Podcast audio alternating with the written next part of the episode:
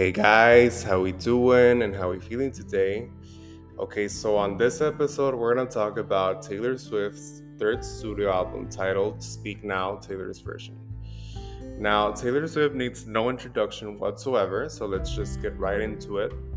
So, this re recorded album actually didn't have any pre release singles, so let's get right on with the track list. Starting with the original tracks, we have the first track, Mine Taylor's version. This is a wonderful opening track for the album, the first of my highlights on the album as well. And this is a song about a girl whose parents' failed marriage has led her to take a rather pessimistic approach to love. She then falls in love with someone who makes her want to start believing in love once again, but even then, she can't help but fear that she's headed for failure. The guy she falls in love with has loved her all along and promises that what happened to her parents won't ever happen to her. He pledges to be with her till the end of time, even if everything goes wrong. Now, track number two, Sparks Fly, Taylor's version, another one of my highlights. This is a definite high point in the album and a song about all the things an attraction to someone else makes you feel. You feel captivated by this person and simply feel there's a spark there, as the title suggests. Now, track number three, Back to December, Taylor's version, a truly beautiful song. A song about apologizing to an ex for how you treated them back when you were together. You're realizing what you had now that it's gone and wish you could go back in time and change things, but you know that that person is better off without you. Now, track number four, Speak Now, Taylor's version, the title track. Coming off from an impressive initial three track run, Taylor fumbles a bit with this track. And this is a song about wishing to be with someone who's about to get married and hoping that that person realizes that they're marrying the wrong person and not go through with it. Now, track number five, Dear John Taylor's version, another one of my highlights. Taylor picks things back up with this track even with the song being nearly seven minutes long, Taylor makes the whole runtime count with its remarkable instrumentation and lyrics. And this is a song about being young and having been in a relationship with someone who is considerably older than you, someone who took advantage of your innocence. Now, track number six, Mean Taylor's version, another one of my highlights. This is a song about a partner who isn't treating you well and how you feel good about yourself knowing that later down the road you'll be thriving and that person will still be a terrible person. Now, track number seven, The Story of Us, Taylor's version. This is a song about a relationship that has run its course. Whether whenever you run into your ex, into your ex, you notice that they won't even acknowledge your presence, signaling that your story with them has truly come to an end. And this is another one of my highlights. Now, track number eight, Never Grow Up, Taylor's version, another one of my highlights. Taylor slows things down on this delightful acoustic track. This is a song about wanting to preserve one's own innocence and shield oneself from the roller coaster that is life. One should live in the moment and enjoy the little things while they last. Now, track number nine, Enchanted, Taylor's version, another one of my highlights. This is a song about feeling butterflies in your stomach about sorry, after meeting someone new. You hope that this is just the beginning of your journey with this person and that there is no one standing in the way of this exciting possibility. Now, track number 10, Better Than Revenge, Taylor's version, another one of my highlights. This is another unquestionable high point in the album, and this is a song about someone stealing your partner, and it makes you feel so bitter about it that you swear revenge on this despicable person.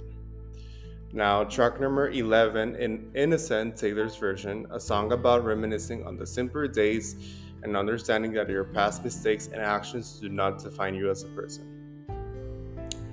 Now, track number 12, Haunted, Taylor's version, another one of my highlights. In this song, Taylor explores losing her partner and fearing their tra- sorry, their fragile relationship. Memories haunt her mind as she pleads her partner to not leave her.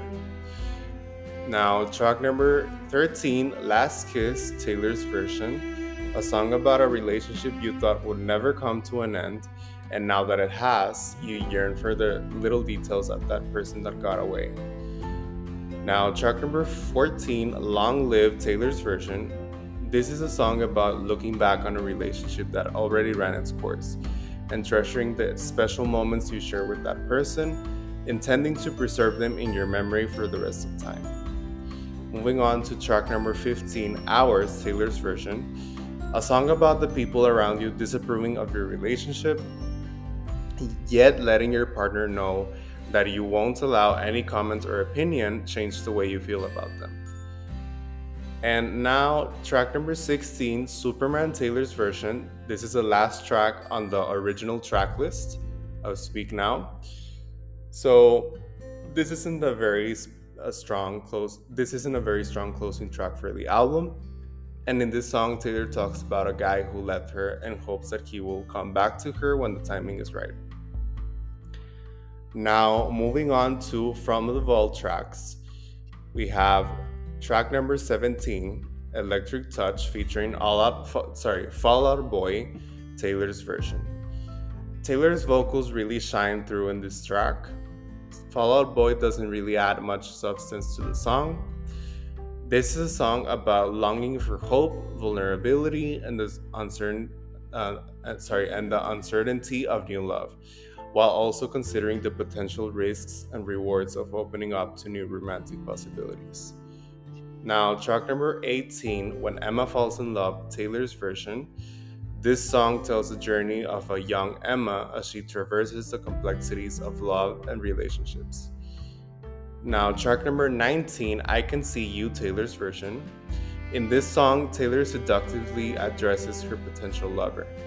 She continuously challenges and invites her partner to explore their newfound relationship not only romantically but sexually as well. And this is another one of my highlights on the album. Now, track number 20, Castles Crumbling, featuring Hayley Williams, Taylor's version. So, Hayley Williams from Paramore really adds to the song's enjoyability. And a song, this is a song about people turning their back on you and you feel as if everything around you is collapsing. Now, track number 21, Foolish One, Taylor's version. This song describes the complex emotions of unrequited love, as well as the inner battles that that entails.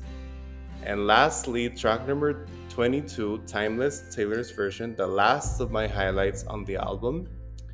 This is a song about a love that is so strong that it would still come to fruition even under circumstances that made it nearly impossible to exist.